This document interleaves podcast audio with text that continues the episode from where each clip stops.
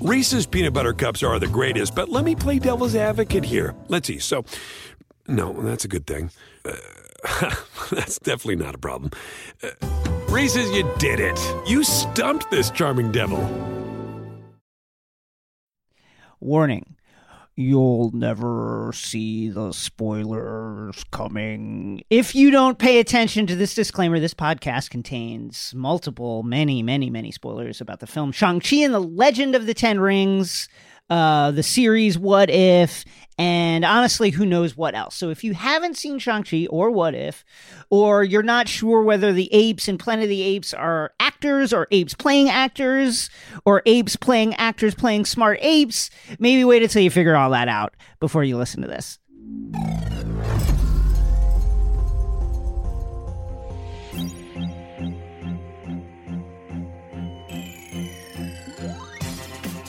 Hello welcome to episode two of X Ray Vision, the Crooked Podcast, where we delve into the nooks and crannies of your favorite shows, movies, comics, and pop culture. Today, lucky you, lucky us, we're following up on our MCU debut with an episode all about Shang-Chi and the Legend of the Ten Rings. Uh, but first, let me introduce our second rotating co host. She's an Eisner winning writer, culture critic whose work has appeared in Nerdist, Esquire, IGN, The Hollywood Reporter, and many other places. Please welcome to the show Rosie Knight. Rosie, how are you? Oh, I'm so good. Thank you so much for having me. I'm so stoked to be here. Uh, let's get into the news. It's time for Previously On, where we unpack and analyze some of the latest news stories in pop culture. We're going to start by turning back the clock just a bit to discuss, first of all, the uh, the announcement of uh, Cowboy Bebop, the live action version of the famous anime, and also the continuing news dribble about the live action Avatar The Last Airbender as Netflix continues to kind of put anime and anime style animation on lock as they create their brand. I know that, listen, Avatar The Last Airbender fans are going to, it better be good. That's all. It just has to be good. That is one of the most I love. I love Avatar and Korra. I mean, yeah. and it is truly one of the most dedicated fandoms. They care. They we've been hurt before. it, and it was a heartbreak that people have not gotten over. Like it better mm-hmm. be good. This is a second chance that people did not really think they had after the M Night debacle. So, man, I hope this is good. And it's interesting to see um Netflix like carve out this space. This is you know, every streamer is trying to get into either animation or the comic book realm. I think Amazon has done some really interesting and good work in kind of carving out the like deconstructionist superhero space. You know, what if the Justice League were bad with mm-hmm. Invincible mm-hmm. and with the boys?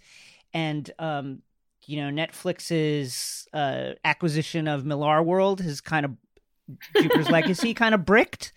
Um, I think the lesson there for everyone is like spend money on wigs and costumes so people like will tune in and watch it. Uh, but it, the the continuing uh, kind of like uh, widening of it, of their live action anime offerings is going to be really fascinating to watch. Are you excited for this?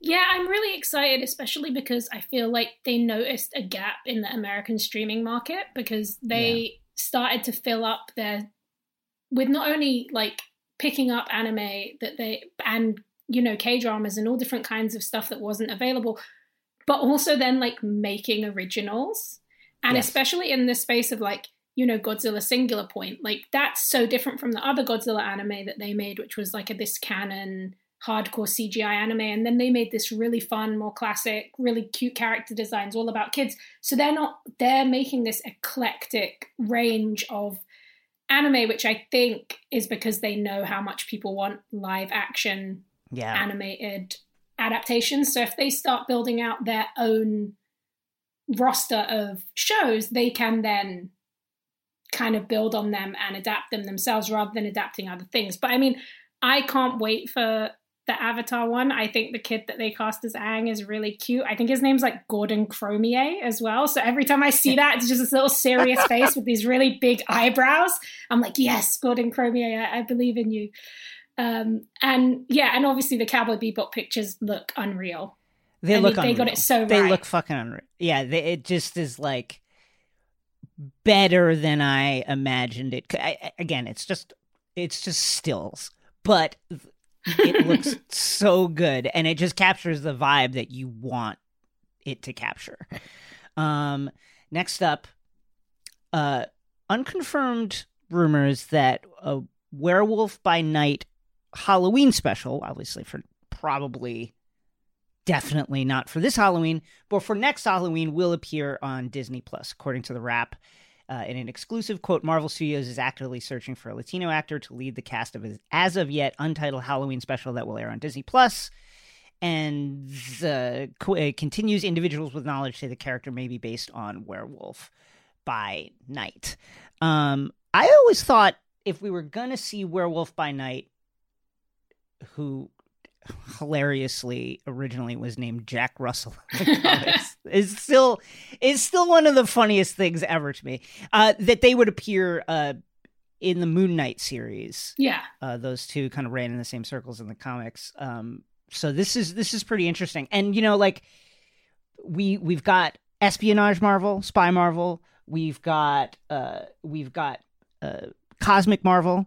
We've got uh, mystical slash magic Marvel. We haven't really seen horror Marvel yet. That's you know Ghost Rider, hmm uh, Jericho Drumm, uh, the except Marvel Zombies, etc. I think that that is. It would make sense that that is the next place that we go from the Marvel canon. Obviously, Blade in the works. Yeah, I definitely think that's the case because Werewolf by Night and you know uh, Tomb of Dracula, where Blade came from, that '70s era of Marvel horror comics is so weird and eclectic. Mhm. And throughout the years, they've been brought in. Like if you know, like you said, Moon Knight, Werewolf by Night, that's so so obviously connected. But Werewolf by Night's also like got connections to Rahne from New Mutants and, and X Men, and there's all different fun stuff, especially with you know Blade. Obviously, there's connections with how the X Men and mutants and Yes. vampires are all connected. So I really think horror Marvel is a super exciting place. And again, kind of like what we're talking about Netflix, there's a there's a range you can do. You can do a Werewolf by Night show that is PG Halloween special, but you can have Moon Knight that is closer to an R rated with violence. I mean, you've got to have the depth of exploration with Yeah. the mental health stuff.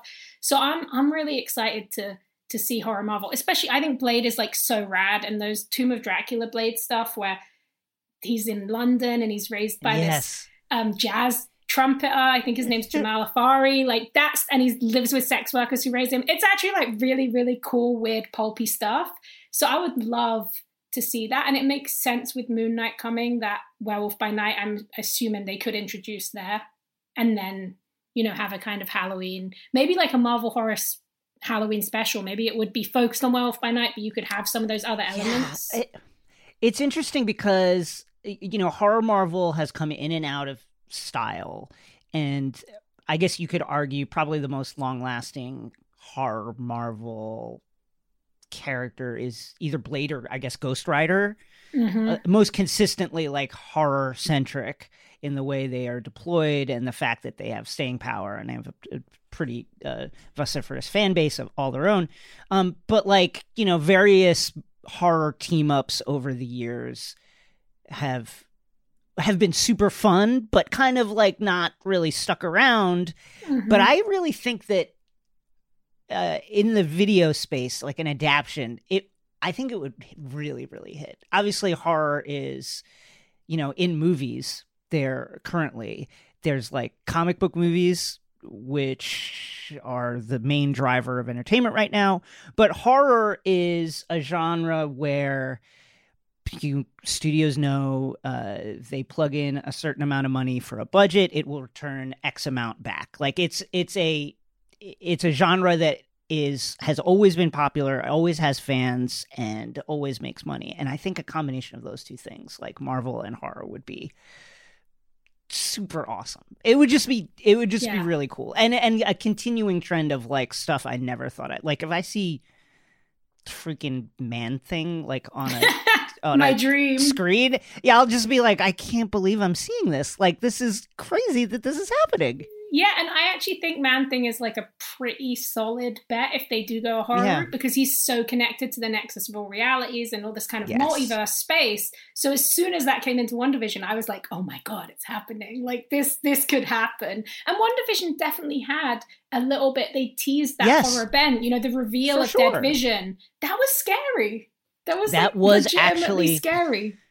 You know, I that's I'm glad you mentioned that because it was one uh you know like Marvel uh, you know Disney a Disney company they don't often get into the space where you're scared or there's gore or there's this kind of like shocking confrontation with the with the reality of death or dismemberment but seeing Vision in that state when Wanda charges into Sword it was legitimately shocking and the way they Mhm. you know the, the white coloration the way his eyes looked it, when he was laying there on the table it was like whoa um so yeah there is that energy and of course like marvel zombies which Mhm.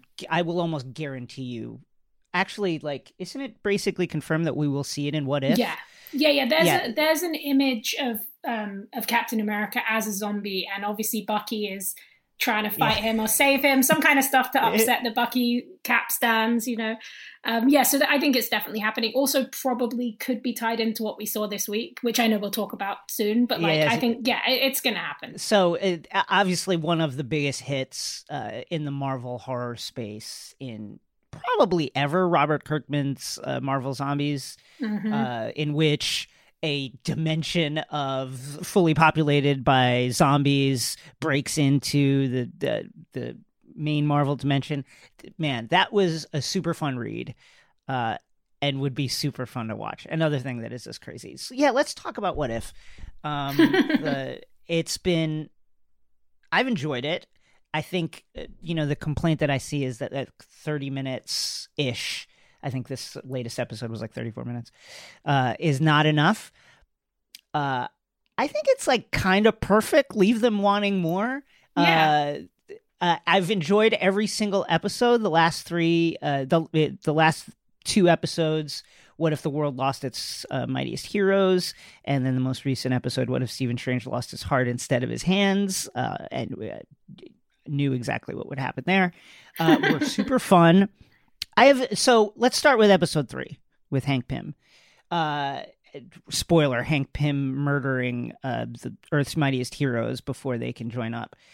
Do we think Hank Pym could have pulled this off? so I actually so that episode for me like I I thought episode 2 was like so amazing that I think a little bit of episode 3 I was kind of I was like I was seeking out that like emotional kind of hit of the of the second episode but do I think Hank could Hank could have pulled it off so it is one of the things I find really cool and I think it is the closest thing we've gotten to actually pulling from the comics rather than the MCU in Yellow Jacket's first appearance, which is Avengers 59, it's revealed at the end that the person who has been attacking the Avengers is Hank Pym. Yes. So this is like a really cool, darker reflection of that. So like Hank Pym has fucked with the Avengers before. Like it is oh, canon. Oh yeah, yeah, many, But, many. like, yeah, right. like, but and and comic book Hank is like was like a piece of shit at that time as well. So I'm a like, true, a if it's true piece that of shit. Hank, I'm like, maybe he could pull it off, but like the level of science that you would need, and also it doesn't, you know, we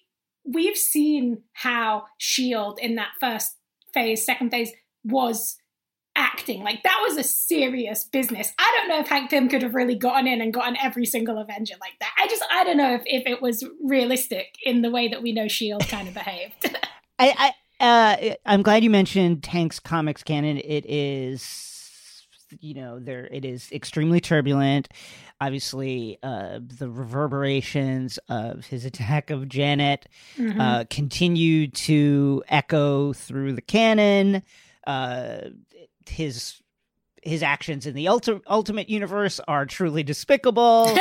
uh, there are some questions about whether um, you know the slap of Janet was was meant to happen.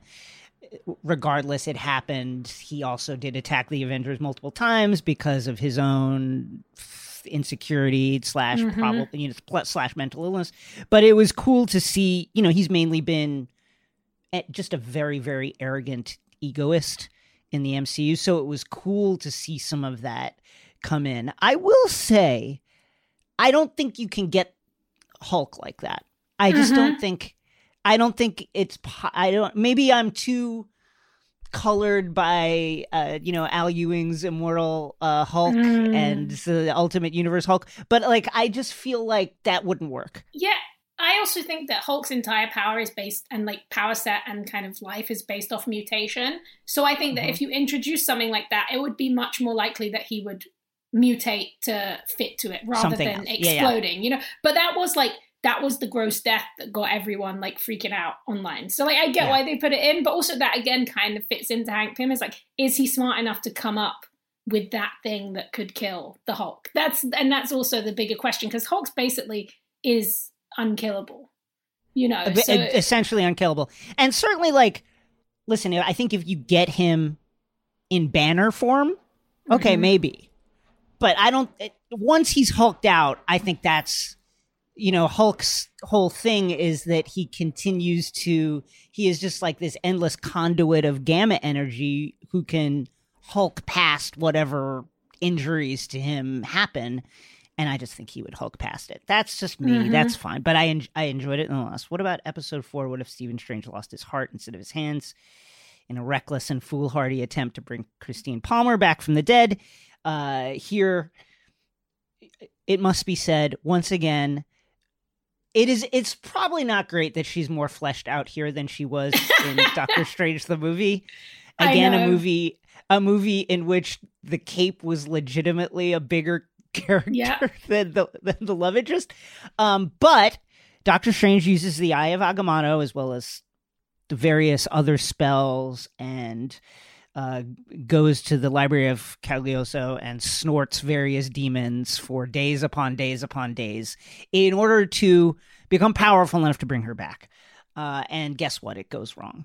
Uh, I will say this was a very this was very a very Doctor Stephen Strange thing to do. Mhm. Doctor Stephen Strange is constantly like, you know what? I need more power to do whatever it is. To do often something that is good, necessary, right? I need more power to be able to accomplish this. And to do that, why don't I tap into some demon realm? That's a good idea. and uh, and then of course that always uh, goes bad. Uh, I enjoyed this episode.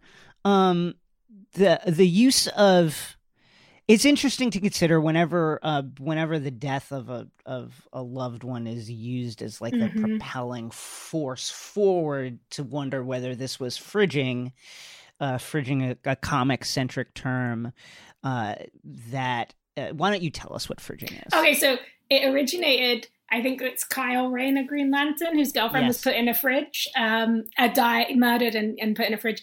And Gail um, Simone, I think, co- coined the term. And women in refrigerators, but it really has transcended that to being anyone, specifically a marginalized loved one or something, Yes. to propel forward, usually a main character. It is. It's very interesting. I think it's hard to talk about in the context of this because, like you said, we didn't really know Christine, so it's kind Yeah. of like the question is. I think is like the it, it it almost becomes like a parody because of how many times she dies in this episode. They're like, oh, it's not fridging. Let me just. I watched it with my nephew, and he was like, I thought the episode was quite good, and he was like. But did she need to die that many times? And I was like, I don't. I think the it's it's that time machine thing. It's very similar Yeah. to the H.G. Wells time machine thing. No matter what you do, she's always going to die, and you need that Yeah. to push you to that place. I actually think this was very sensibly timed because I like I, I agree this felt Because- very strategic to right me right? because like I have to say I am a theory diehard. I love a theory. I, I read all the comics, so when I watch a Yeah. trailer or something or WandaVision, whatever, I'll be the one there saying like it's this character. I guess the one thing I got Yeah. right recently was I knew Kang was going to be in Loki. Like that was my one theory I got right. So when I saw the trailer, the thing that got me the Spider-Man uh, No Way Home trailer, the thing that got me about Stephen Strange was I thought he was being too nice. I didn't the arrogance, all of that, I believe it. He does dumb stuff all the time, but I was like, he's being too nice. But I feel like this coming out now, just after that trailer, I think they're trying to tell people this is who Stephen Strange is. Yes. That is not someone else. This is a man who, in a different Yes. world, if he doesn't get what he wants, he will go to the he will destroy a universe in his pursuit for power, in his pursuit to do what he deems the right thing. And I feel like this is to save and also introducing the idea of like the dark strange, dark Doctor Strange, Yeah. which is kind of something that, that comes up in the comics. So I, I think it was I think it's very clever in that sense. And as someone who was definitely like, uh, I never seen Doctor Strange wink. That's probably like magic or or like someone outrageous, like something outrageous because she's in the new Death of Doctor Strange comics and stuff. You know, I was having fun with it, but after watching this and, and the timing, the way they released it, I feel like this is really going back to that core idea of like his arrogance being the Same. thing that drives him. Yeah, I felt the same way. I also think that, like, you know, i i- in terms of fridging, fridging to me is a uh, there is a level of of wanton violence Mhm. that is not present here. This is just Christine died and you know she died in a car accident. Uh, she was not tortured to death and then like posed and and Mhm. done in a way that was meant to uh, motivate a hero by shocking them. Um, Yeah, But it's always, I think, important to, to to to wonder if that's happening. And I will say, like, I agree with you. This felt very strategic, both to um, kind of introduce, uh, as we talked about before, the kind of more dark horror elements that are present in Marvel and haven't really been represented yet um, on the screen, and kind of like get people ready for that, and also to let people know, like, yeah, Doctor Strange is a Doctor Strange is a reckless cat. I know that there's a lot Mhm. of uh, there's a lot of oh he's a variant. Could he be a variant or could he be controlled maybe by Mephisto? Uh, listen, I think we Mephisto, I, the Mephisto stuff. I It's just I would not be shocked if point. he's there. It is funny. I would not be shocked if Mephisto, in some form or fashion, a hint of him is in Multiverse of Madness. If we see a fire dimension, if something like that happens, uh, but I don't think that's Doctor Strange. Doctor Mhm. Strange, again, is constantly looking for that power up. He has been uh, time and time again told Stephen, don't do this by people who care about him, by people who he actually respects, and he never, not once, listens to them ever. And Mhm. his comics canon is full of this stuff. Like some of the best uh, recent uh, Doctor Strange comic stuff is him dealing with the fallout of becoming depowered because he just pushed the envelope too many freaking times and now all of a sudden he's just not as strong as he once was. Um i, I think that I, I think you're exactly right. This was this and a lot of the what if stuff exists to kind of Mhm.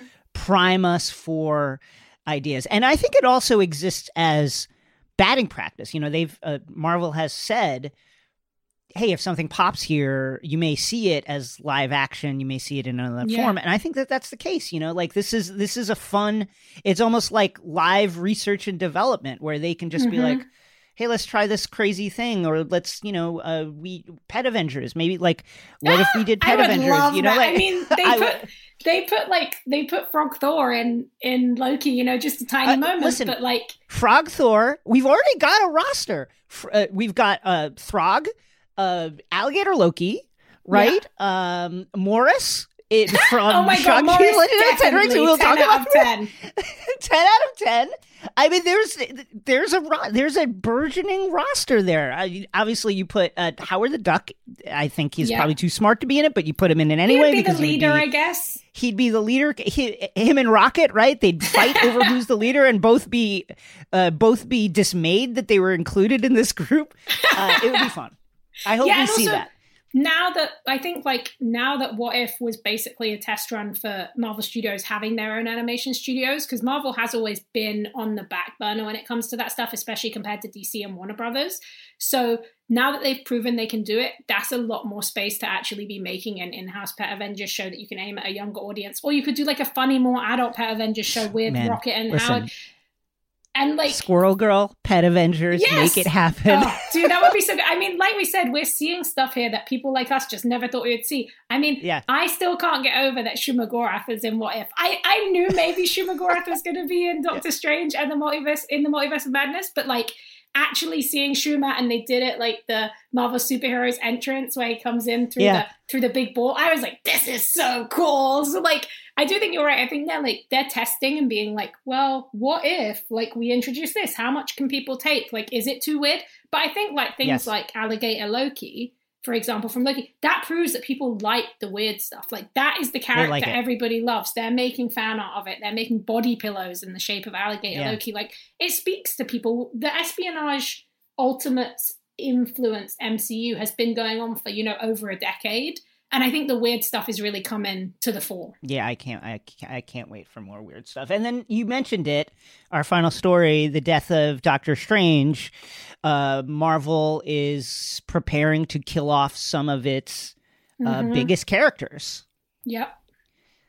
It's um, really- including Spider Man, Scarlet Yeah. Witch, uh, Doctor Strange. Uh, I listen. This means one of two things. I guess one thing. The thing that always happens is this means it's a it's a fight into hell to get them out, right? Or Mhm. some version of that. But I'm excited to see where this goes. This feels again very strategic, very timed for some of the properties that are coming out now. Yeah, I think it's really interesting. I love seeing what they seed in the comics, whether it's the introduction of a character or a concept, multiverse stuff, stuff like that. Are doing a Kang comic right now to get people to understand who he is a little bit more with the big Yeah. timeless thing.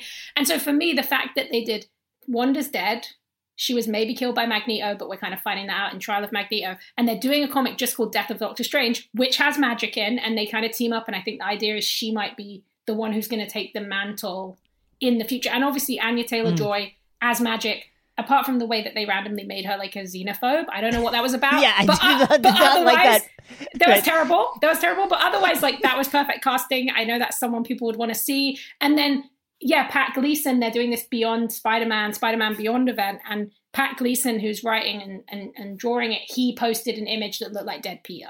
So it seems like these three major characters who are heavily involved in this multiversal stuff that's occurring, like you said, some kind of battling into hell, like multiverse, something about we're gonna have to get them back. They're gonna be in trouble. And some Yes. magical, you know, we know America Chavez is gonna come, multiversal kind of Mhm. badass. So there's a lot of ways it could go. If they go to hell though, you know Mephisto is gonna be there. He's absolutely going to be there. He's a 100%. They are going to have to do battle with him to get him out. Peter's death is also very, um, it is very provocative Mhm. for uh, for the uh, the film properties because you know Sinister Six heavily teased in uh, the Spider-Man No Way Home trailer, and of course in the Ultimate Universe, uh, Peter perishes uh, vanquishing the Sinister Six, and that paves the way for the introduction of Miles Morales. Uh, how would we get Miles? Maybe would we get him from another dimension? All of this stuff on the table is super, super exciting. I Yeah, can't wait to see and. I do think I I can't I'm not going to quote it because it was always all rumored, but the rumor had it that the there was some kind of deal with Sony about three live action Spider-Man Peter Parker movies before a Miles movie at some point. So Yeah. I feel like whatever's happening, Sony is already primed. Into the Spider-Verse is the best Spider-Man movie. Everybody knows that. Marvel is now doing a similar vibe with the multiverse. I feel like Miles cannot be too far away. And I think Cindy was even in they had a, a character like Cindy Moon who was in the Yes. credits of of this. She's in the school, so I think that school could become a little spider haven. And yeah, I mean, Tom Holland has the range to die as Peter Parker. He, him, I watched Endgame the other day again, and I was like, wow, this is uh, like this. I mean, Infinity War. This is like the performance. Like when he's like, I don't want to go. I was like, yeah, man. Like I buy it. Really? that that will break people's hearts, man. Yeah. I'm excited. All right, up next, let's talk about uh, Shang Chi. Everything's changing so fast these days, and that's a great thing. I mean, back in my day, we were lucky if we could get one video to load on our desktop computer. But now there's the Xfinity 10G network. That means the fastest internet, with faster speeds rolling out every day, and internet that can power a house full of devices at once with ultra low lag. So while one person streams a movie from their room, another can play video games in the basement, while another TikToks in the kitchen. It's the next generation 10G network, only from Xfinity. The future starts now. Restrictions apply, actual speeds vary and not guaranteed. Hello, America. It's Ted from Consumer Cellular, the guy in the orange sweater, and this is your wake up call. If you don't have Consumer Cellular yet, now is the perfect time to switch and save. For a limited time, new customers can get wireless service for as low as $15 a month for your first year. Yep, the same exact nationwide coverage as the leading carriers for $15 a month for an entire year. What are you waiting for? Call 1 888 freedom or visit consumercellular.com and use code radio15. See consumercellular.com slash first year 15 for promotional details.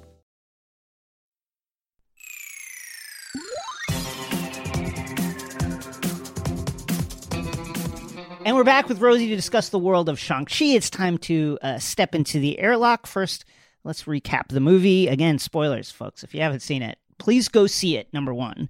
Two, if you haven't seen it, tune out now. Okay, here we go.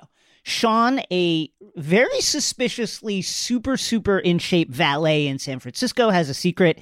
He is actually Shang-Chi, played by Simu Liu the son of the centuries old gangster, the Mandarin, played by the great Tony Leung. Uh, and this is the real one this time, folks.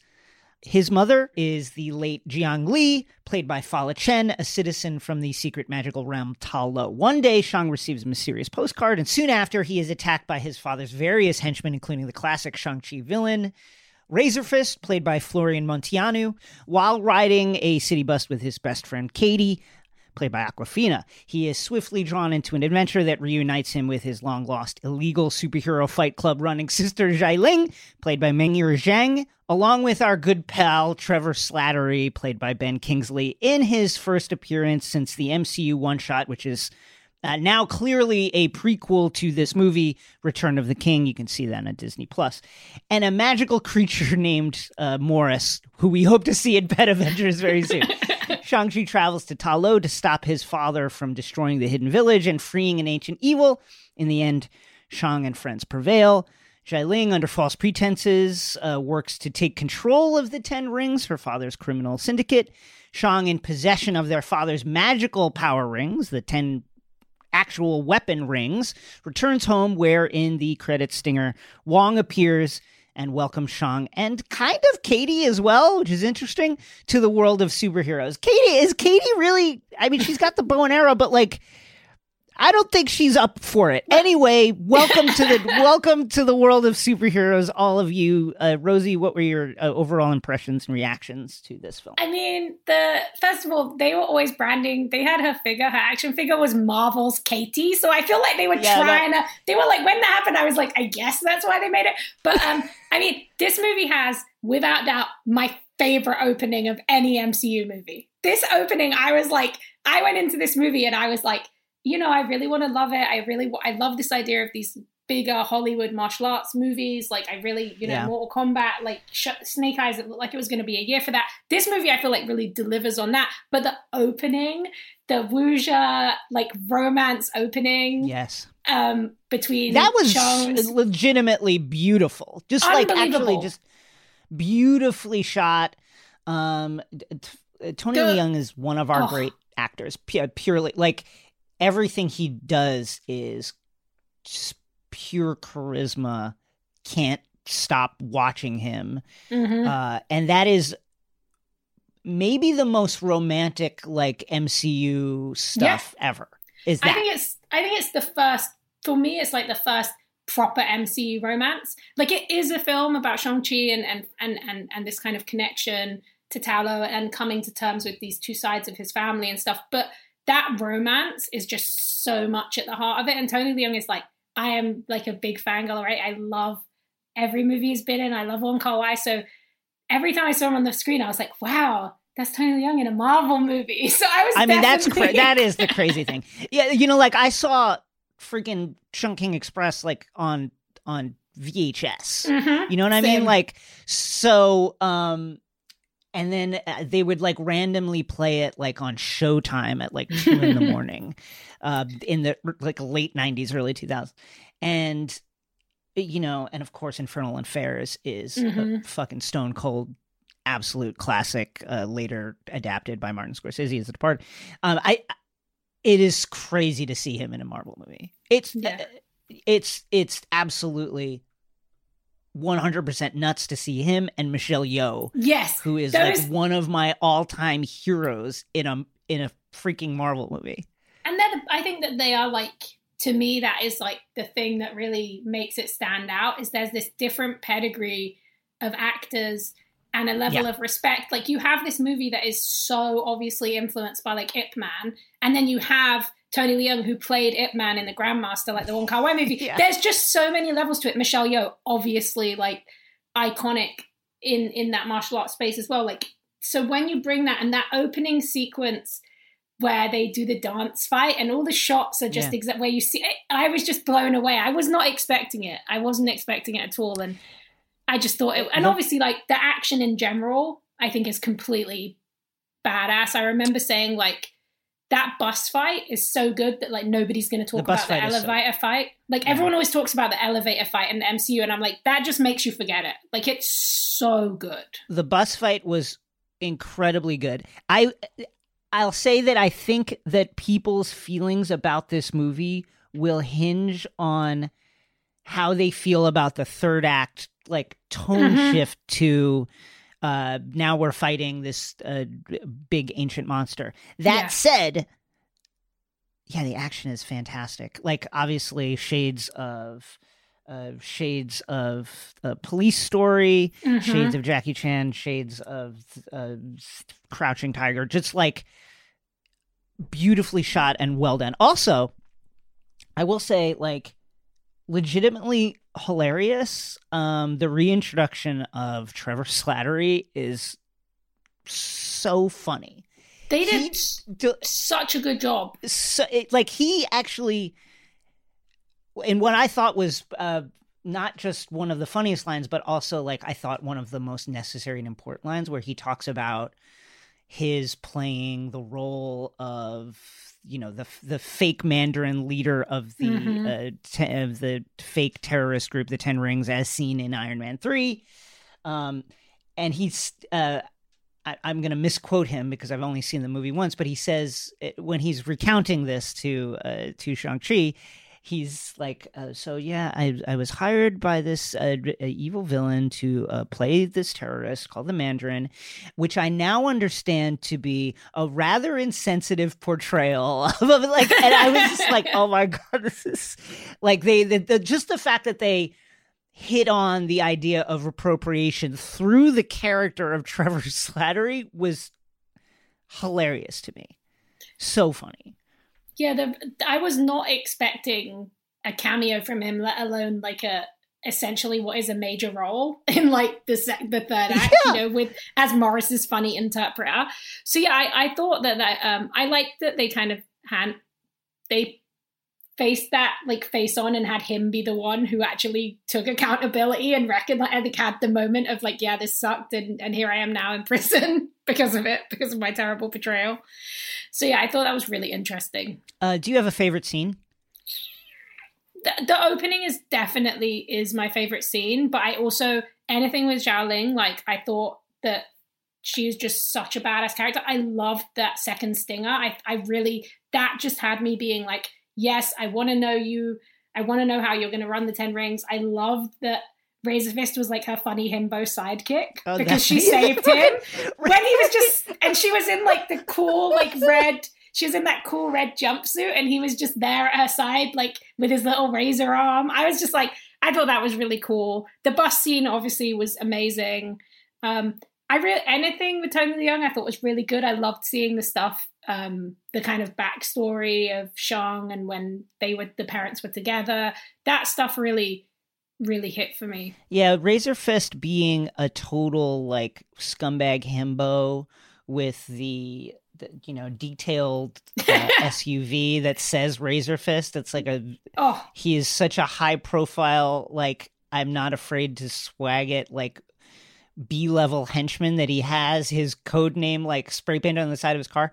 I thought that was really funny. I loved the bus fight just because of the shades of mhm. of police of Jackie Chan's police story, which is I think one of the greatest action movies ever made. They destroy an entire village in the opening five minutes of the movie. Um, it, it that was that was really fun. I loved going to Xialing's uh, underground fight club and Mhm. just getting this taste of like what what are these various like powered up but not powerful enough to really be out there super villaining and not smart enough to be like super villaining what are they doing for like spare money? Oh they're fighting in underground fight clubs that are streamed across the internet on the dark where people can we can uh can uh, can bet on it. I was like so uh, you know one of the things that got people talking the most was the appearance of the abomination in the trailer. We we get a a, a great scene with uh, the abomination fighting wong in what is legitimately a fixed fight. Mhm. um, although wong i i i, I guess you'd say wong uh, sincerely prevails. That said how the fuck does Abomination get out of the cryocell? This is like one of the Ah. classic, like this is one of those classic comic book moves where all of a sudden someone who you thought was somewhere is not there, and then you know that there's going to be the backstory someday of Yeah. how they got out of there. All I can think is Thunderbolt Ross is fucking up again yeah, like- every time. every time. How is this? How is he out? Why is Well, he out? I thought that like the stinger at the end, where it was like Wong went and got Shang and, and Katie Yeah. and was like putting together his little team. He they kind of making him like a sorcerer Nick Fury. So I was like, whatever Yeah. happened, I'm sure it seemed like he was because he was telling Abomination like you know you should have pulled that punch. So it kind of seemed like he was training him maybe. So I'm like maybe Wong helped him get out, but definitely Thunderbolt Ross is useless. I used to think that they were actually going to have him turn into Red Hulk, maybe like run as kind of version of an MCU version of Thunderbolts. Yes. But I don't think it's going to happen because he's just useless. Like, what, what's he I know doing? uh, obviously Thunderbolts to Thunderbolts. It's it's an easy it's an easy leap to make, but makes he's too inco- he's too incompetent. Like I think it's going to be I I I think it's going to be uh, the Contessa Fontaine. Like Yeah. she will be the one who creates the Dark Avengers slash Thunderbolts team because at this point. Ross is too much of a fucking idiot. He Mhm. nothing he has ever done has worked, including putting the ab- abomination in a cryocell in Alaska. this guy is running around and he's legitimately 15 feet tall. Like, how can you miss him that he's not there? Giant fin on Uh, his head, looks like Savage Come Dragon. on. Like, come on. Um, uh, other things that I really enjoyed about Shang Chi are just like the scenes with with the friends, uh, Mhm. sitting around and talking about their life and their experience. I thought that was actually really necessary, is like connecting it to the Asian American slash Asian diaspora in the West experience. Um, and those scenes just really popped for me and were really fun. I, I'm also like, man, Shang must be getting great tips because I don't know how he is surviving in San Francisco, one of the most expensive cities in the country, the United States of America, on valet tips. I, maybe he still has like access to uh, dad's money or something, but like, shouts to him for just really grinding. Um, I, let's talk about the um, uh, let's talk about the end kind of like big fight. I think one of the the criticisms of Marvel that seems to stick is like third act problems, quote unquote. Mhm. Um, again, I think a lo- how people will feel about this is did you come in expecting Super Cop, expecting the raid, expecting uh, Crouching Tiger, ex- expecting this like martial arts extravaganza? Um, and then in the third act, you get this like big monster fight. I enjoyed it, and I thought it was important for for this reason. One, I love the Mandarin's arc. I love that he yes, was an organized crime figure who for centuries has been uh, running a, a, a syndicate, although for a time he left it uh, because he was in love with his wife. Um, but I thought that it was with that beautifully sweeping romantic setup in the intro, it beautifully laid the groundwork for his just like uh complete inability to get past the grief of losing his wife and that being the perfect hook to lure Mhm. him into this completely misbegotten mission to free this ancient demon who he thinks is uh, this you know to destroy this gateway behind which he thinks his wife is trapped but really it's this uh, it, this demon that is luring him forward i thought that that was i love that they made the character not just this like uh, mustache twirling villain and that it Mhm. was it was a real heartfelt motivation that that kept him as like a three-dimensional character that even in this even as he's doing terrible shit and attacking a beautiful magical village uh, he's doing it because uh, his one love. He needs to free her from like from this place, Yeah. and he's just mistaken. Um, but I can understand people being like, all of a sudden, like we're fighting a, a monster dragon. How did you feel about it? Yeah, I, I think that you're right. I'm like, I feel like that's definitely the most in, emotionally invested I have been in a monster fight because they did a really good job of setting up and giving him. First, I thought the whole, his whole arc was so good. Like, it was the thing that I thought was most Yeah. interesting about the film. And I thought, I also found that in that third act, even with the giant monsters and dragons and everything, I felt like there was this really interesting space for him and Shang to have this like reflective arc where Shang's like, well, I'm just going to become what he wanted me to become. I'm going to become an assassin and I'm Yeah. going to kill him. But what when we realizes is like, well, that he actually has to save his son in the end because he realizes that this thing that he thought was his wife was was not, you know. And and so in that way, I felt like it was very. It, it sold it to me a lot more than it just being random. Also, it didn't do the they didn't have anything falling out of the sky, which is usually Marvel's Yeah. biggest problem. So I was like, Yeah. at least they're moving a little bit. I, I kind of the thing that I thought was cool about it that hadn't been done before. A lot of things in this movie haven't been done before, but the one thing I will say is even though I definitely am more of a like raid kind of I would have loved I would still love to see that superhero movie, the gritty Timo Tjahjanto, Yeah. like brutal. Yeah. But I did I liked I liked that they went full fantasy with it. I thought that that was a really interesting different route for the MCU because all these movies are always so grounded in this Yeah. idea of the you know Tony Stark's a real life weapons dealer and he makes the from that beginning of of them being these kind of characters people didn't really know and needing to ground the MCU in this more ultimate style world.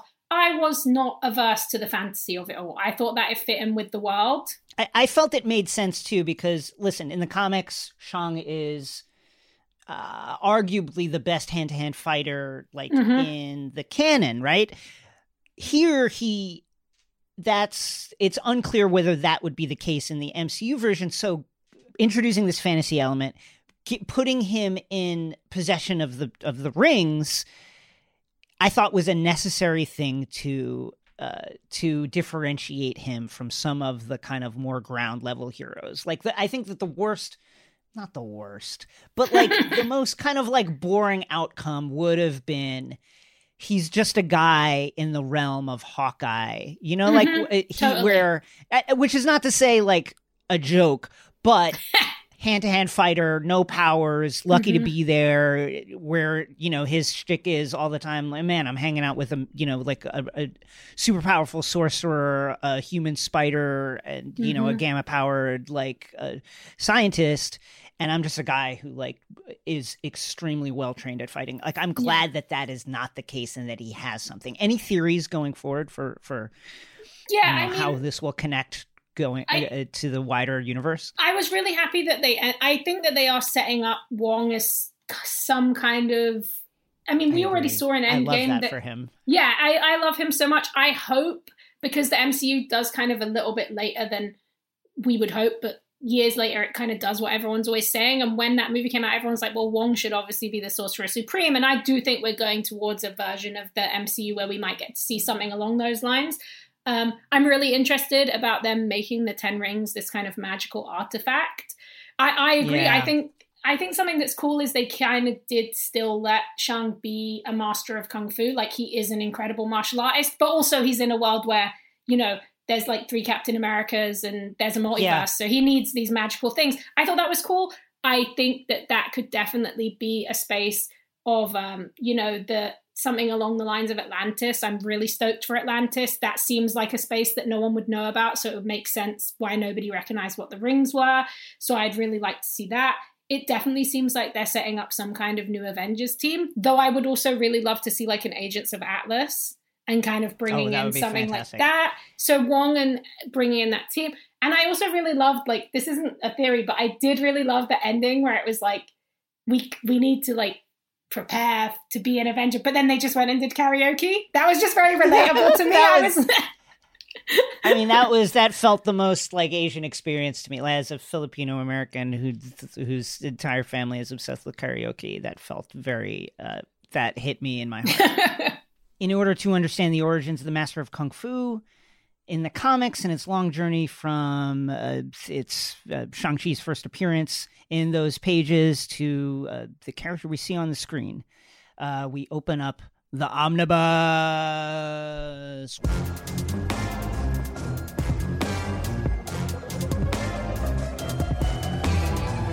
Shang-Chi's character in the comics is, I think, like a lot of the Asian diaspora in the West and in America in particular, motivated by a search for his identity. The heroic son of an organized crime boss caught between Western and Chinese culture, but feeling at home in neither, a master fighter who craves only, quote, quiet pursuits, the search for harmony, universal peace, solitary tranquility. That search, that attempt to bridge cultures, bridge worlds, is mirrored in the hyphenated existence of the Asian Americans who are fans of Shang-Chi and comics in general. Shang-Chi made his debut in Special Marvel Edition number 15, written by Steve Englehart with art by Jim Starlin and Al Milgrom, published in December 1973. The issue lays out Shang's origin story.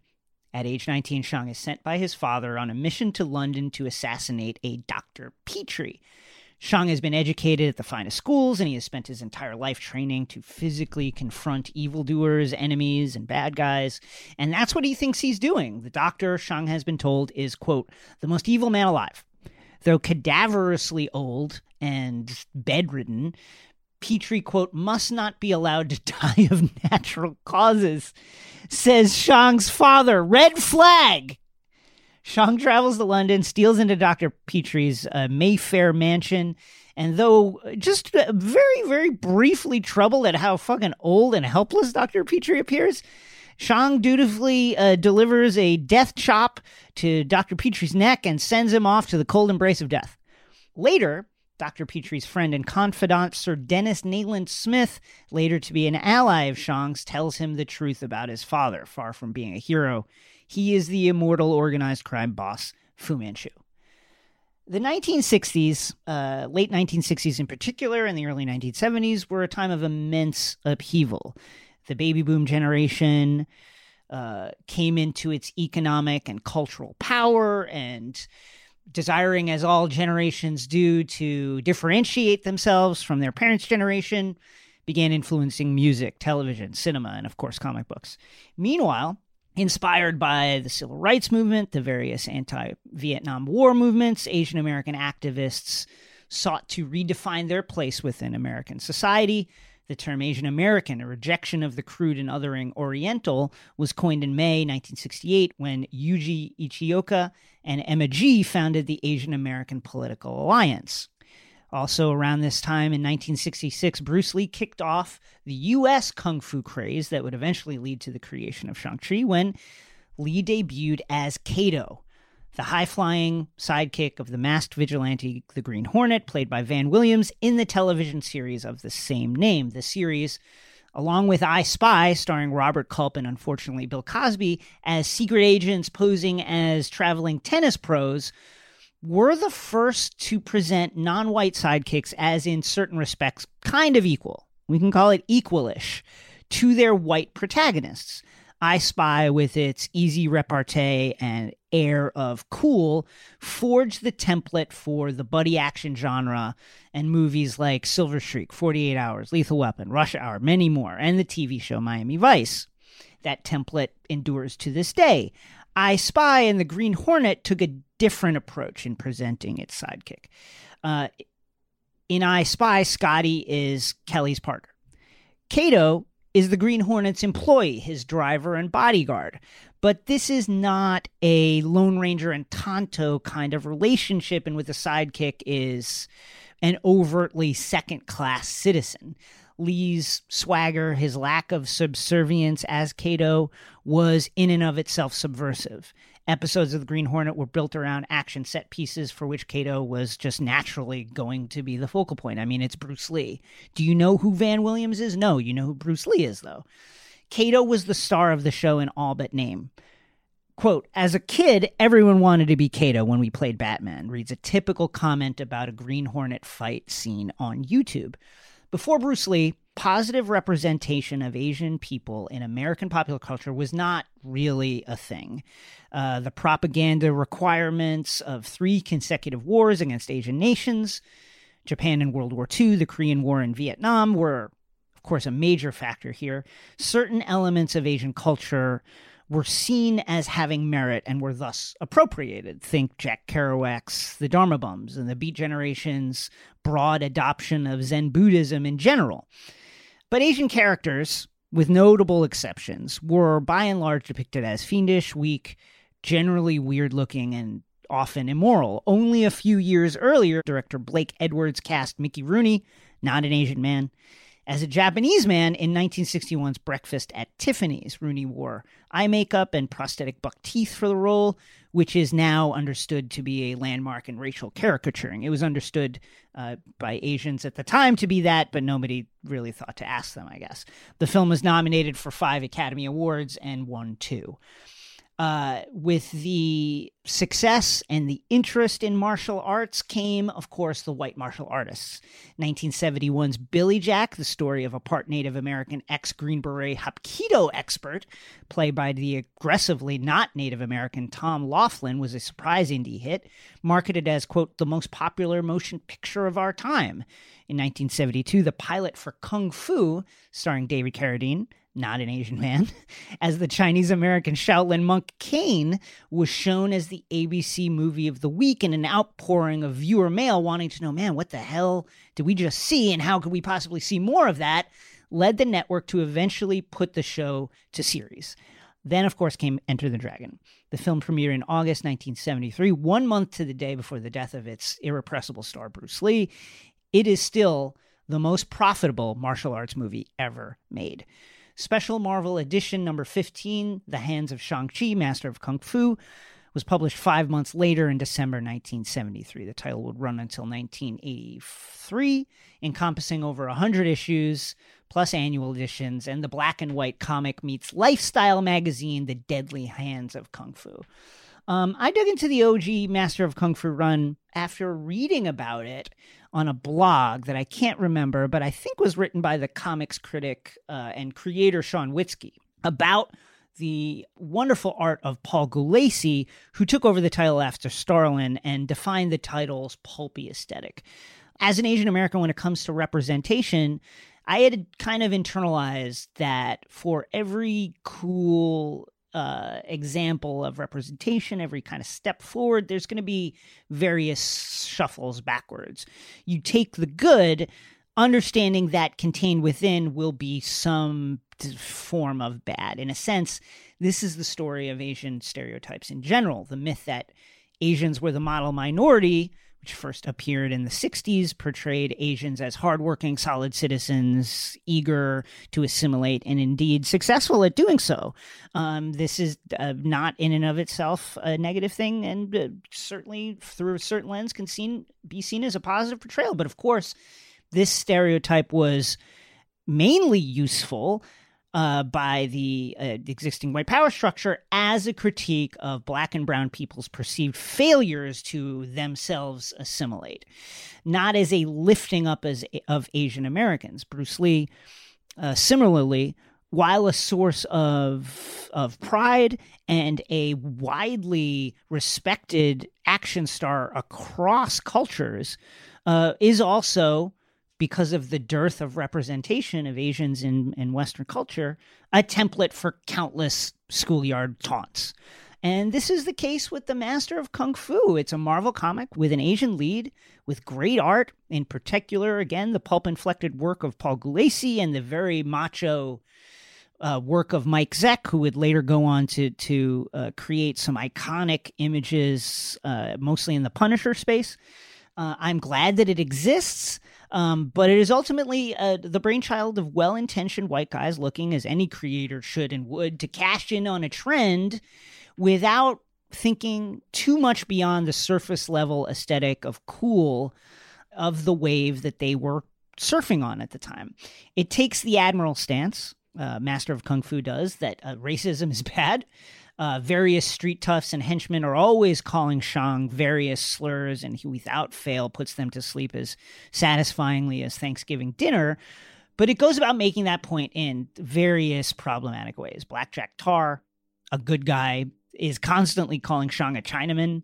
Early issues are laden with nonsense renderings of Hanzi Chinese script, which are used to just kind of like artistically fill out the page space during fight scenes. Uh, it depicts Asian women almost without fail as as sex objects. It uses yellow ink, pale yellow ink, to color its Asian villains, a creative decision which readers, even at the time, objected to in the Missives to the Master letters page, uh, and which uh, the creators at the time explained away as, you know, the limitations of comic printing technology.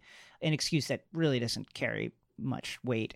And it deployed its as its main villain, the aforementioned Fu Manchu, a creation of the British novelist Sax Rohmer, and in Rohmer's novels, as in Master of Kung Fu, the comic book, little more than a racist caricature.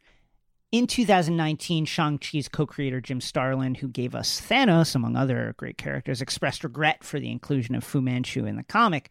When asked about the then upcoming film, Starlin said, quote, I never read a Fu Manchu book before we did Shang-Chi. I think it was Stan Lee or Roy Thomas. They bought the rights to it from the Rohmer family. Only after I got done with the first issue did Larry Hama, uh, a legendary Asian American comic creator, perhaps uh, most well known for his iconic run on G.I. Joe, said, have you ever read one of these books? And he gave me the one the next day, and I was going, ah, geez, it's kind of embarrassing. Starlin uh, would leave Master of Kung Fu after the third issue. The protagonist of Rohmer's books, which were first published in 1913 and continued into the 70s, years after Rohmer's death, were Dr. Petrie and Dennis Nayland Smith, who fought to defend the British Empire from Fu Manchu's, quote, yellow peril. The uh, real world conspiracy theory that Asian, specifically Chinese influence, if unchecked, would fatally weaken Western society. Ironically, because the Rohmer estate retained the trademark for the IP, the character's presence in Master of Kung Fu meant Marvel was unable to reprint the title until 2015, and, you know, maybe this is for the best. The release of Shang-Chi, The Legend of the Ten Rings, marks the culmination of the efforts of various creators over the decades since Shang's comics debut to rehabilitate the character, most recently writer Gene Luen Yang and artist Dike Ruan and Philip Tan's 2025 issue limited series, and the ongoing solo title with Yang and Ruan. Quote, this past year, we've seen a lot of ugliness directed at Asian Americans, Yang told sci fi.com in 2020. Quote, Asian Americans are often treated as perpetual foreigners, as outsiders, as two dimensional. We want our story to present Shang-Chi as a three dimensional hero with human wants, human fears, and human needs. We want him to be relatable to any reader from any background to counteract that ugliness. And I think that they've achieved that. There is something incredibly satisfying as we see. Uh, uh, various problematic characters be rehabilitated and deal with the fallout from uh, problematic creators who created great stuff like J.K. Rowling. Um, there is something so satisfying about either rehabilitating a character or seizing a character back from a problematic creator uh, and making it more equitable, more representative, and just better. With Shang-Chi now in possession of the Ten Rings, it's worth taking a quick look at these strange and powerful objects. The rings in the comics uh, are actual finger rings worn on each finger and each thumb, wielded by the supervillain, the Mandarin, a bad guy from Iron Man's Rogues Gallery. The origins of the rings were first explained in Tales of Suspense number 62, a year after the Mandarin made his debut in Tales number 50, which I believe is, I want to say 1964. The Mandarin has undergone a welcome retcon for all the reasons that uh, that Shang-Chi has gone under various retcons over the years. Uh, but the basic origin of his rings remain the same. The rings are alien in origin, at least in the comics, uh, and were once the possessions of Axonn-Karr, a large green dinosaur from the planet Maklu 4. Axonn landed on Earth and was kind of just like checking stuff out when some understandably very alarmed humans attacked him because they were like, holy shit, there's this huge uh, alien dinosaur with wings walking around. Um, he then retired to a cave uh, where he passed away the rings were the power source for Axonn's ship, which years later was discovered by the Mandarin. And after a long study, he was able to wield them for himself and unlock their power. Each ring has a discrete power which the Mandarin can control. The rings are the ice ring, self explanatory, creates ice. The Mento Intensifier, which allows the wearer to control the minds of individuals who are uh, in a fairly short range radius, about 10 feet. The Electroblast, again, self explanatory. The Flame Blast, self explanatory. The White Light Ring, which can emit various kinds of like light spectrum energy, so radiation, neutrinos, etc. On the other hand, there is the black light ring, which creates a field of complete darkness. The disintegration beam ring, self explanatory. The vortex ring beam creates like a, a, a, vortex of air, kind of like a tornado. The impact beam ring uh, creates concussive force similar to the effect of, of Scott Summers' Cyclops' eye beams. Uh, the matter rearranger, very interesting. The Mandarin has used this ring, which is kind of like the catch all, for my money, the most powerful ring, uh, to do various things, including alter the appearance of his clothing, turn the air into poison gas, condense water from the air, and etc. It'll be interesting to see uh, what the source of these rings are in the MCU uh, and what kind of powers Shang, uh, through continued use, might be able to unlock while continuing to wield them. Up next, let's talk to Phil Yu. Hello, America. It's Ted from Consumer Cellular, the guy in the orange sweater, and this is your wake up call. If you don't have consumer cellular yet, now is the perfect time to switch and save. For a limited time, new customers can get wireless service for as low as $15 a month for your first year. Yep, the same exact nationwide coverage as the leading carriers for $15 a month for an entire year. What are you waiting for? Call 1 888 freedom or visit consumercellular.com and use code radio15. See consumercellular.com slash first year 15 for promotional details. Shopify is the global commerce platform that helps you sell at every stage of your business. With the internet's best converting checkout, 36% better on average compared to other leading commerce platforms, Shopify helps you turn browsers into buyers. In fact, Shopify powers 10% of all e-commerce in the US. Sign up for a $1 per month trial period at shopify.com slash podcast free. All lowercase, shopify.com slash podcast free, shopify.com slash podcast free.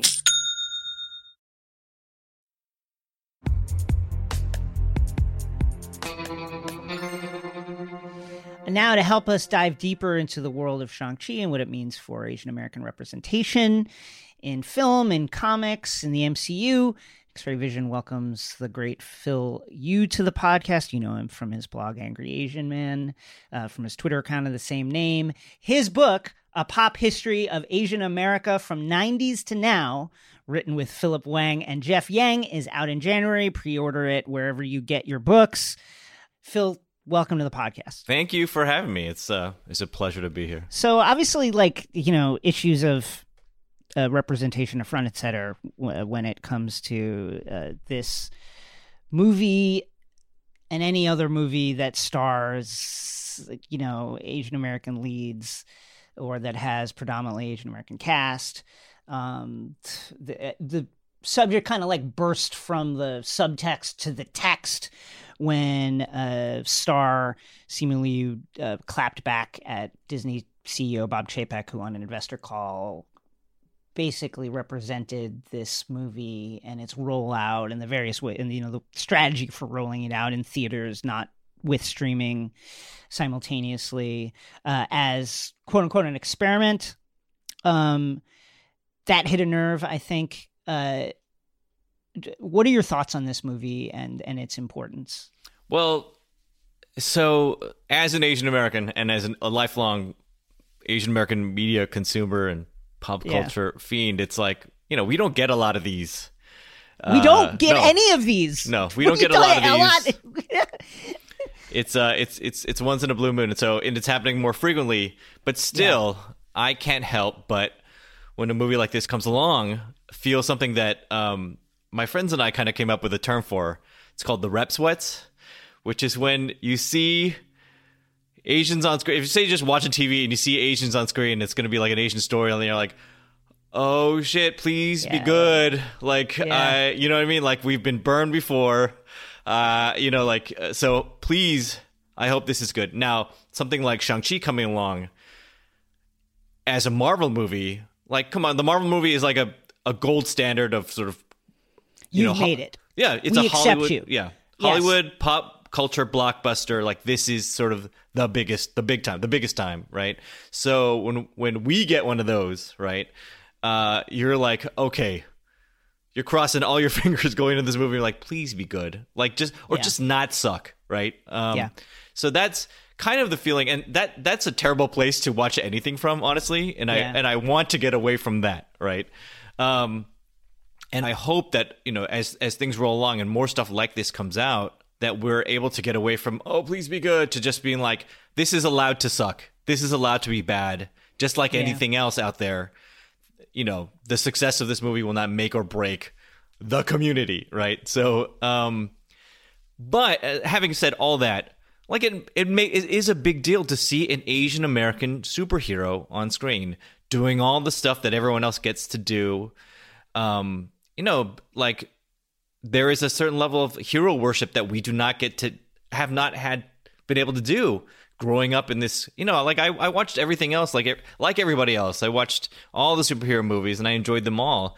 And it it's not like being Asian meant I couldn't enjoy them as much, but it means something to see yourself reflected in some some way on the screen like that. So for this movie to come out on this stage it it it is significant. It's it means a lot, It's particularly when you know historically, I think Asian Americans have, have been seen as, as not has have not been seen as um, you know a particular group that can can hold up can prop up a blockbuster like this, right? Yeah. So it it's it, it's meaningful. Yeah, I felt the same way. You know, it's uh, it has been several years now, so I can say this publicly, and I will admit it, get it off my chest. I didn't love Crazy Rich Asians, not for me. I didn't like that movie. you know what I mean? Would I have said anything at the time? Did I say no? Because my ultimate fear is like we'll never see another one of these if Yeah. it flops. We will never see another big budget movie in English, you know, uh, that has a predominantly Asian cast. It will never happen again if this movie flops. So I was like, just let it not flop. And, you know, flat out, like, as a comic fan, uh, who, you know, a lot of, in retrospect, a lot of the reason that I was drawn to comics is, you know, my my pop cultural intake from television and movies, I you know was not diverse, and the way you the way I was finding diversity was through comics because it, you know everyone is there. Uh, people of color, alien, like every t- there's the vast swath of of existence could be represented because the only boundaries were imagination, and a lot of the reason that that I was drawn to that was was that. So to see like a again a predominantly Asian cast uh, with an Asian American kind of lens, with that amount of money and CG and action and everything and promotion and thrown into it, and it's part of the MCU, which is the premier generator of story in our time right now. That is a level of cultural acceptance. I mean, that is it's legitimately the peak. Like I don't it, you know what I mean? Like it it is plugged into an existing property that will continue to roll on in a way that feels like even if they want to one off this, they kind of can't. Like they have to they're it, it's plugged into the rest of it in a way that means I feel kind of confident that it'll keep going. And that's not a feeling that I've that I felt before. Yeah, I mean it's uh, you know, uh, the the fact that um, Shang Chi is the master of kung fu, like traditionally is the master of kung fu. His superpower is that he's really good at kicking ass. really good at You know, that's that's uh, I mean that's fine, I guess. You know what I mean? Um, Listen, he's you know uh, the Asian hero does that. It's like okay, um, but the way they tell that story is significant. Like you know, we have to look at that, right? Um, Yeah. and I feel like the fact that they drew from sort of like Marvel's like D-list bench of characters to do this means that they actually had freedom to like do what, what they want with it, you know, and kind of mess with the lore and not be beholden to a lot of the things that maybe fans might have been like, oh, you need to have this, you need to have this. Like, no, you can just kind of like, yeah. and fa- the fact of the matter is like this character's origins are are kind of fraught with a lot of like racist stuff. So, yeah. So you know, being able to yes. 100 being able yes. to reinvent it on this level and kind of doing what you want with it, I, I, think that actually provided a lot of freedom for them, and and um, I think it turned out great, honestly. Yeah, I, I am super excited. I, I absolutely, I loved it. I could not have been more excited. Is it a top level Marvel? I would put it flat in the. I would say it's one of the best origin stories, but just like emotionally, like what it meant to see it for me, it was like, uh, it's still like pretty freaking surreal that that is that there is more than one Asian in the film. You know what I and they and they uh, and they hang out and talk to each other in ways that is recognizable uh, to me in my experience. It was it was uh, pretty wild. Now, to your point, uh, that he's the master of kung fu, at least in the comics canon, less so in this, but like. Uh, am I still waiting for the movie with a predominantly Asian cast and an Asian lead in which like martial arts are not part of it? Yes, of course. Like, listen, Better Luck Tomorrow came out like legitimately almost 20 yep. years ago now. Uh, but, but I'll take it. This was, you know, I'll take it. That's how thirsty I am for I, it. I'll take it, especially now where, where, you know, um, uh, violence against Asians, racist uh, bias attacks against Asian uh, citizens, Asian Americans, Asian people in this country is so top of mind and still happening. Yeah.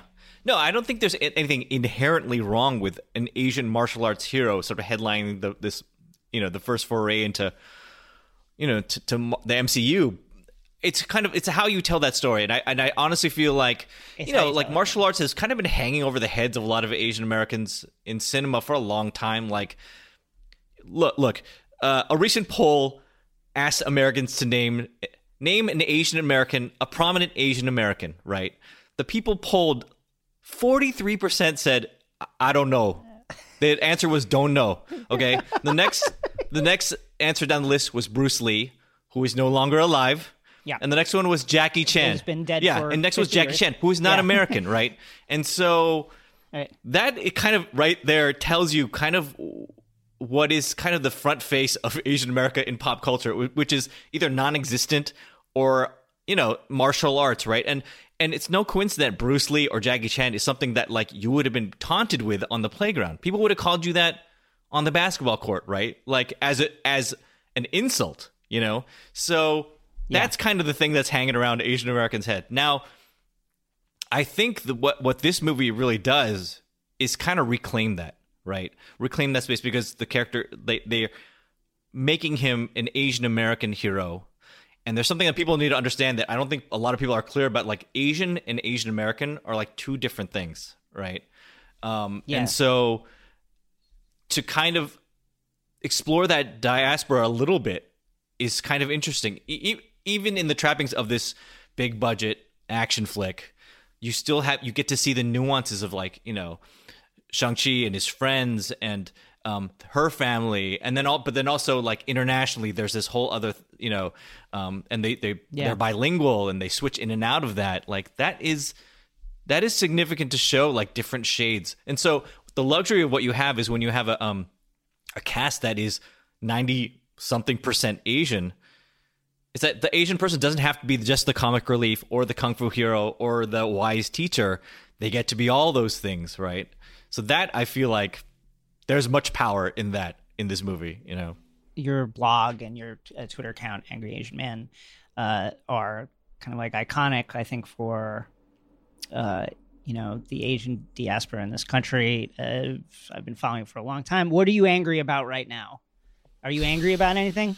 Uh, I mean, there's plenty at any given time. Uh, yeah, I, there's at any yeah. given time. There's really um, too much. You know, I, I think like I'll go with the one that everyone kind of knows about now, but I feel like has kind of fallen off the radar. Is you know, the past year we've seen a, a surge of violence against Asian Americans. I think most Asian Americans will tell you like hate crimes and that kind of aggression is actually not that new. It's just that the media attention no, no, no. towards it, eh, you know, suddenly everyone is kind of interested in talking about that, you know, during this this COVID era, I guess.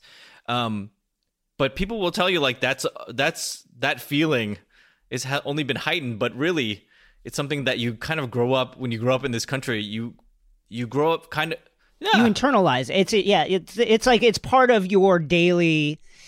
You know, like I often think like a part of the reason that I uh, I'm a good observer of people is like you I think growing up as an Asian American I grew up in a white neighborhood like you I kind of have to be head on a swivel of where's it going to come there, from today. there is always this little bit of sense of like may, being made to feel unwelcome in your own country right like yeah. I I I like why am I being made feel like I'm a guest here and you know and with someone's permission to be here so and then that that kind of comes to you in very different levels of like just kind of small microaggressions to like you know full on aggression and violence right? So you know like that that it's just, but it's something you just kind of like learn to deal with. You internalize and then you, you develop a Yeah. thick skin.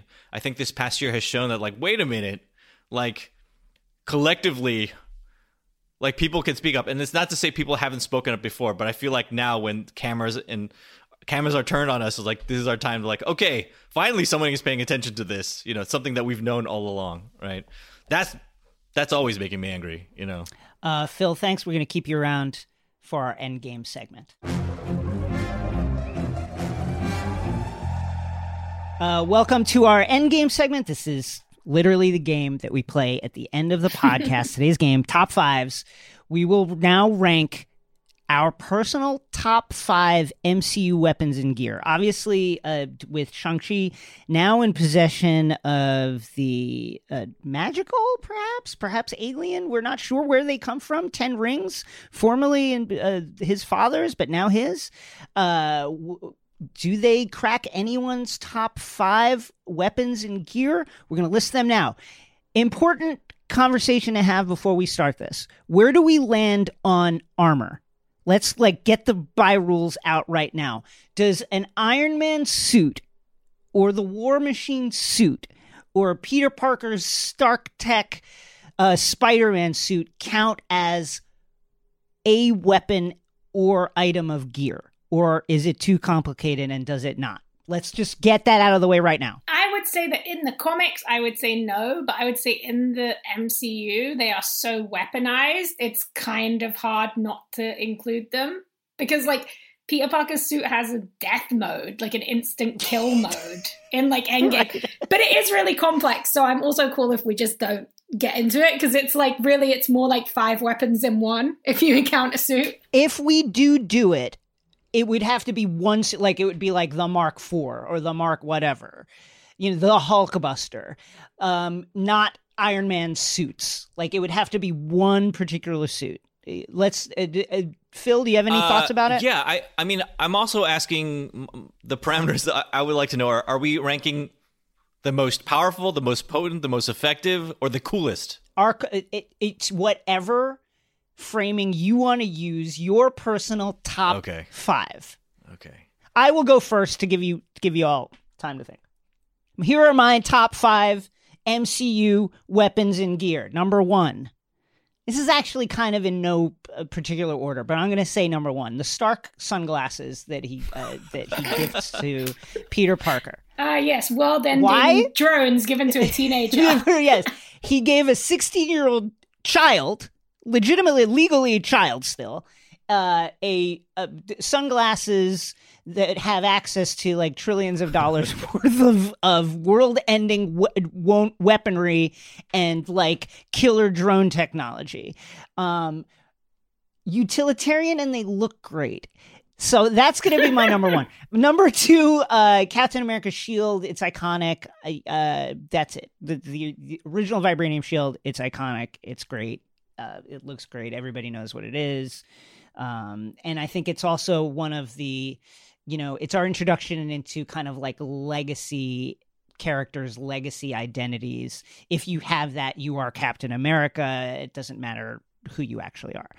Um, I will put uh, Mjolnir in there. Thor's a hammer. A Stormbreaker is cool. It looks great. It's really big. It was forged at the heart of a star. Yada yada yada. But Mjolnir, you have to be worthy to pick it up. So it's got that like anti-theft technology built into it. And then, uh, man, the Black Panther's uh, d- vibranium suit that uh, absorbs and releases kinetic energy. It looks fucking incredible.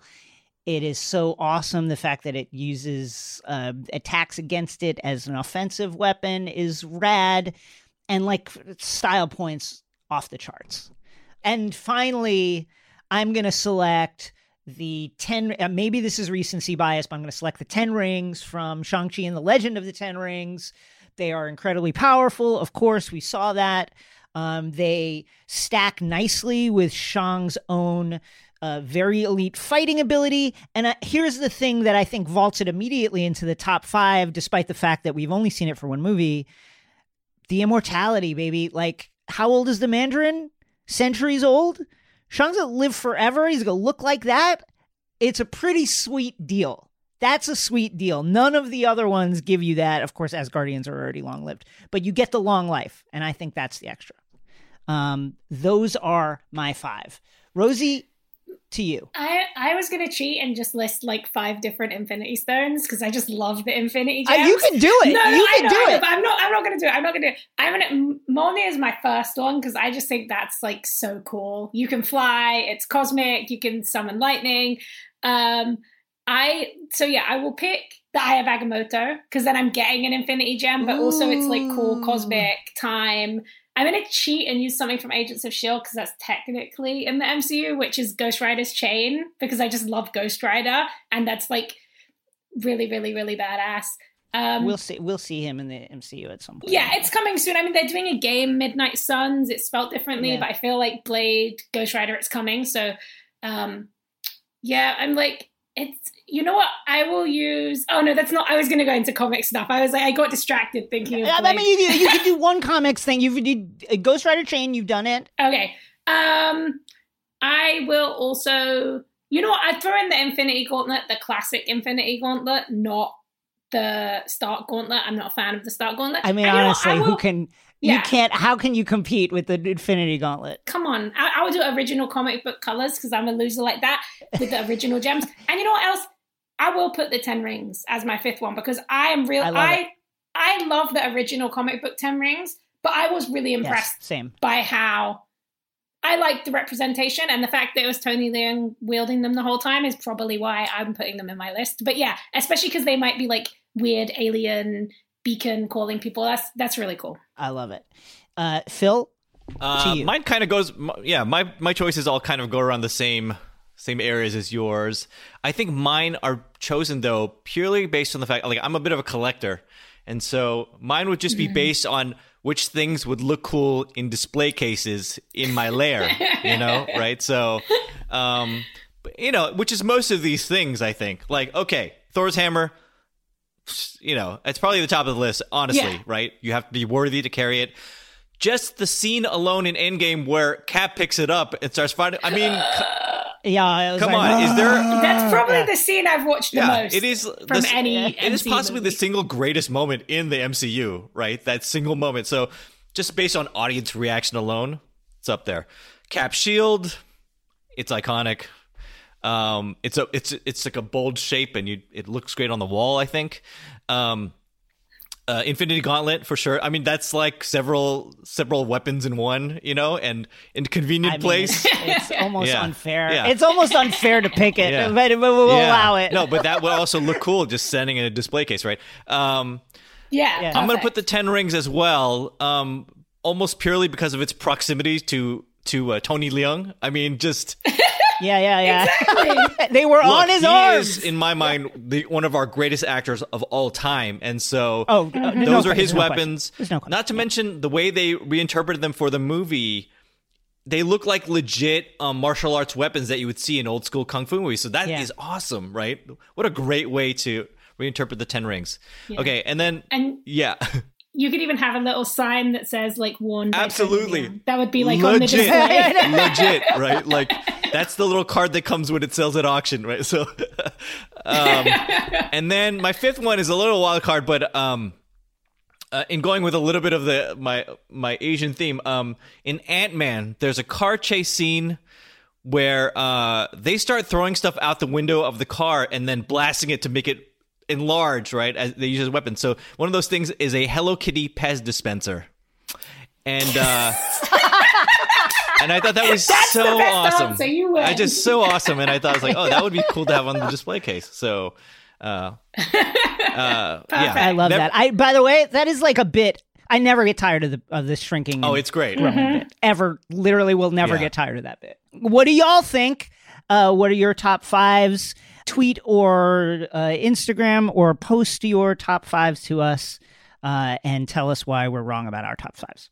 Uh, Phil, that was it. Yeah. this is fantastic. Thank you for joining us. It was again a pleasure and a long time coming, and I'm so glad to meet you through this. Absolutely. Please keep in touch.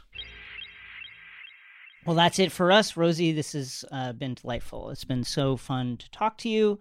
Uh, can't wait to do it again. What are you? Uh, where can people find you? And is there anything fun? What are your comics tips? My uh, listen, my strategy for comics is I wait a few months so I can pick up trades or or read three in a row.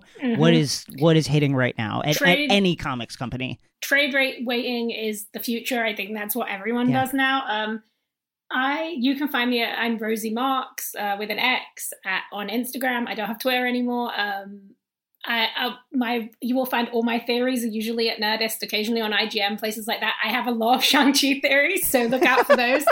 um, I've really been reading like a lot of manga. That's really I, I Mm. find weekly comics. I do have an incredible comic shop that I shout out, Pulp Fiction in Long Beach. Um, and they're in brilliant LCS. But really, the stuff that gets me most excited right now is like uh, there's this incredible book called Witch Hat Atelier, which I love, which is like the most incredible amalgamation of like somebody who grew up reading American comics, like artists like Art Adams, but putting it into this unbelievably intricate manga style about a little girl who wants to learn magic. That's incredible. Chainsaw Man, super, super good. Um, comic shop comics, I really love anything by Vita Ayala, Danny Lore. Um, the New Mutants run is really, really good. Uh, Hellions is like absolutely hilarious. It is Yeah. so funny. I live to see that Mr. Sinister in every version. Like He's I, he's Just so- just a whack job. I love him. Yeah. so he's just absolutely bonkers, and it's the most fun to read. Uh, also, I've been loving everything that John Ridley's doing, next Batman, stuff like that at DC. Like, we are in a really interesting period of Agreed. really great. You know, you mentioned Immortal Hulk. Like, there are all these transgressive, weird comics being made in this big two space, and because of the way that the distribution market is changing, I think we're just going to see more of that because there's all the like DC's YA line. If you even if you Yeah. think you'd never read a YA comic, those comics are just absolutely delightful. Like they channel into like the thing that made us love comics, which is just adventures with beautiful art and cool characters. The Raven and Beast Boy stuff is so great. There's a really, really lovely, super deep Jessica Cruz one that just came out that's about Jessica before she became the Green Lantern and her parents. Uh, she's a dreamer, and, and that's super interesting. So, like, I, I really like this, and those just go straight to trade. So, really good if you don't have to wait uh, monthly. So, yeah, just a ton Uh, of ton of really cool stuff. Thank you, Jess. Thank you, and we'll see y'all again real soon. Goodbye.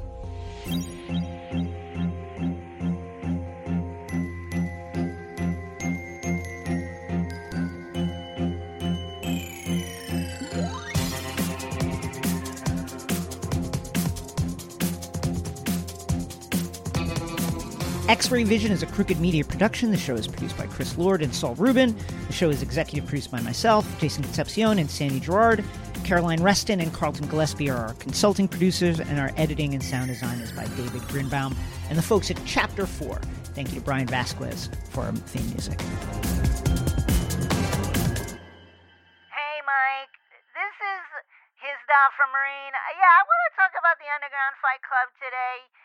Uh, yep, uh, Wong uh, fought the Abomination, and I gotta say, Mike, I would have known it was fixed right off the bat, Mike.